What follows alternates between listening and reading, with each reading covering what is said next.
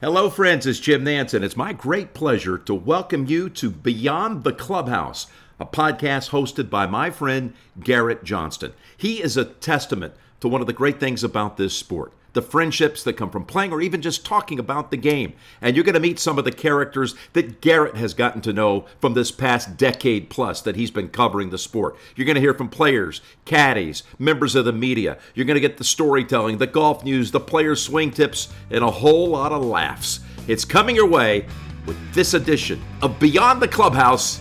Here's Garrett. All right, what's going on, guys? This week I got Sahith Theegala, who I caught up with at Bay Hill a couple weeks back. So this is a little bit dated, but there's some really good content here about his first Masters. What is he looking forward to? Augusta National, so much on his mind. Uh, what was his first experience like? He did say he played it uh, last week, meaning the very end of February. So a lot of cool thoughts going into his first Masters. What is he thinking? Uh, what is the emotions uh, like at the moment for Sahith? And also just his quick rise to fame. What it's been like since Phoenix and that close call he had last year in 2022. How has he dealt with everything? You know, what kind of players has he played with? Sometimes not even big superstars to this point. There's been very few. So interesting perspective from Sahith. We'll get into a few here, a few topics, and uh, we'll get to it here on the podcast. Yeah, so here with Sahith Theegala, and man, this has been quite a, a, stretch the last year since Phoenix and that close call a year ago, and now here we are Bay Hill. It's it's been quite a ride. What do you make of it? Yeah, thanks, Garrett. It's been pretty crazy. Um, I was just talking to you off mic for a sec about how it just like all kind of hit at once, and it's honestly been really nice that it's moved so fast because I feel like it gave me less time to think about what I'm actually doing and just kind of keep doing it and doing it. And I've kind of just taken that mindset into into the, whole golf game and everything. Just like just keep working on the process with my team and, and try and get better and better. And and just if things come, you know, hopefully that work translates into results, and it has been. But I haven't been results oriented at all. So but yeah, the last year has just been wild. I mean, to go from going to Phoenix, I think I was like a hundredth in FedEx. Like not not bad for a rookie, but I was just like trying to keep my card, and then pretty much since that tournament, um, not only has my game gotten better, but even my confidence is a little bit better for sure. I still don't know if I belong necessarily with the top top guys, but um, I think you need a lot of a lot of examples to prove that, and I haven't I haven't come close to that yet. But yeah, it's been it's been a hell of a year. Well, I know Cameron um, Young was saying that he hadn't played with a lot of the big names. He had a huge year last year, but didn't play with a ton of them, right? And that's sometimes how the, the dice goes, right? I'm right there with him. I honestly have. He's probably played with more than I have because of all his runner-ups, and he was competing in majors where I wasn't last year. But yeah, I got to play with JT at Phoenix, and I've played with a lot of really, really like people. Don't. I think people don't understand how good someone who's 50th in the world is at golf. I mean, they're incredible at golf. So I've played with a lot of really good players, but not superstars necessarily. I haven't played with like Rory, Spieth, Rahm. I just played with JT at Phoenix, and that was awesome. Um, but yeah, I just like I really haven't played a ton with those guys, and I still see them. And I'm like, wow, that's you know that's Rory or something like you know just stuff like that. So um, hopefully this this next stretch of events, I'll get to play with some of those guys because cool. Not necessarily like looking around and trying to copy what they do, but just like little things like their cadences and just like how they act towards people and it's I, I think there's something to be said about surrounding yourself with other great players and you just kind of like get some stuff through osmosis almost. I don't know how that works. It's almost like intangible but yeah um, i'm excited to, to play with a lot more like top top guys for sure. When you're going to see a lot of top guys and, and big events coming up major championships you haven't played before you got the masters. Yeah. i mean what's the anticipation level for you right now on that? Yeah it's pretty high. I just went and played last week actually and it was unbelievable. Perfect weather and greens are starting to firm up, and yeah, I'm I'm very excited. I think it's it's gonna be hard for me to kind of treat it as a normal event because it's not. It's the one event that it's the biggest event in my world, so it's like and many people's worlds. So it's it's to be tough to kind of focus in. But I think once I hit the first tee shot, I'll be fine. It's just like making sure I don't over, you know, use up too much energy in the prep work and all that, and you know, not to think too far ahead because it's so easy. Even right now, we're five weeks away or not even, yeah, pretty much five weeks away, and I'm like, people are already asking me, and like thoughts are creeping in. I'm like, you know, I want to think about it when I get there, but it's it's all going to feel real when I step on property during that week. I think. When you drove uh, down Magnolia Lane, what did that feel like for the first time? That was pretty cool. This was the first time I was just in a rental. This was the first time I actually got to drive down Magnolia Lane instead of being. A You're chauffeured, yeah. And I was just pumped. I took that drive so slow, and then even leaving the course, I was just like going literally three miles per hour. They're probably like, "What the hell is this guy doing?" But no, it, was, it was it was pretty special. It's like it's just the aura around like the whole Masters vibe is is awesome. Right. Just like that makes that awesome. I know it's just as simple as driving down the lane, but yeah, it's it was incredible. Favorite Masters uh, memory so far watched on TV? Someone just asked me what my first memory was, and my first one was uh, watching the 05 Masters and Tiger chipping in on 16, obviously, and that one sticks out to me. But like Louis Louis Deuce and watching all the hole outs on 16 and watching guys super on 12. I, I the the one that I think of is the Tiger chipping because I was kind of just I was seven years old, just getting into golf and and that was like one of my first memories where it's like, well, I actually remember that happening live. So um, that's probably the main one. Yeah. Well, and beyond that, I mean, I, I, like what you said about there's no bad bounces in golf, right? You just have to accept it. And, and I think yeah. of like Travelers last year. There you were on the 18th hole. You could have been 60 yards in any other direction and still been okay. So I mean, how do you how do you learn from that kind of stuff? Yeah. Um, like we talked about, I said with the NLU guys, like there's no there's no bad bounces. It's just like good bounces or golf. You know, it's like golf doesn't owe you anything, and and like I said, I feel like just calling stuff like that bad bounces or bad breaks is just is just like a way to vent and kind of release frustration. What I agree, there are bad bounces and bad breaks, like technically, but in my mind, I'm like, if I hit a bad shot, which I did, I pulled it, and my my cut didn't work out there. Um, you can't just expect to kind of get away with it, and I didn't in a couple key key spots last year. So I think just like drawing off of that stuff, there's no point of really thinking about it that way because I'm sure I've gotten so many good breaks too, and um, it all evens out in the end.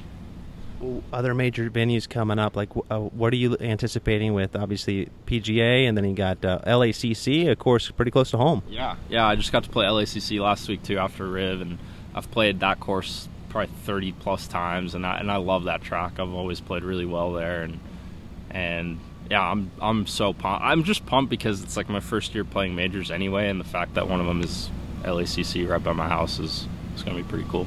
Yeah. Huge home crowd. Do you feel like a comfortability around there? Do you feel like it yeah. suits your game at all, or or what's kind of the analysis of that course? You know, I'm kind of an optimist when it comes to like golf courses fitting my game kind of thing because I feel like I'm pretty mental about stuff, so I just kind of like. Well, honestly, I like a lot of golf courses. I don't think there's a lot of golf courses that I don't like because um, I feel like I'm such a field player and I don't rely on one single shot necessarily, at least approach shots and stuff. So I'm an optimist about golf courses, but LACC I think truly does fit my game because it's fairly forgiving off the tee and it's really an approach shot golf course. And it puts a lot of any major championship venue puts a lot of stress on the short game, and I feel like the short game is is kind of what obviously you have to strike it, and I, I, think iron play is probably the most important part of part of LACC. But um, yeah, I just really like kind of you can get creative out there too. There's a lot of big slopes, and I'm very excited to see how it's going to play for the Open because they can make it impossible there. Um, literally impossible if they wanted to, but they but there's also a ton of birdie holes, so it could be a thing where. Um, depending on the setup, you might see some 64s and threes, and also guys playing not that bad and shooting 80. Oh man, uh, I mean, in terms of U.S. Open history for you, like, are you a guy that was out at like Torrey Pines in 08, or did you go watch some of these uh, yeah, in the past? Yeah. I watched the one I remember watching live is the 20 2010 U.S. Open at Pebble. Um, when Graeme won, I was out there watched every day because I'd had like a US, I did my first U.S. Junior qualifier up there. Um, I remember that one. I didn't go to the 08, but I obviously remember that one. I've probably watched the the highlights of that one 10 times in my life. Um, but yeah, it's just like it's it's been good that they have a lot of West Coast ones. Like I played the one in Torrey on in 21, and then um, obviously Gary in 19 at Pebble, and then um, this year at LA. And I think they're going back to there's another West Coast one coming up. Might be Olympic or something. But there's another one in California within the next three years. So it's cool that there's a lot, some West Coast love because I feel like sometimes West Coast doesn't get get enough love. Speaking of West Coast, what, what's if you had one round you could play in California? Um, you had one last round of golf to play, and you could pick in California. What where'd you pick? One last round in California. Wow.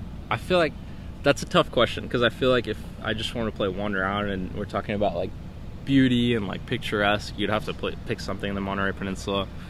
Um, probably Spy or Spy is awesome too, but if I had to just play one course just for like my favorite golf course and just for golf course sake it'd be Riviera.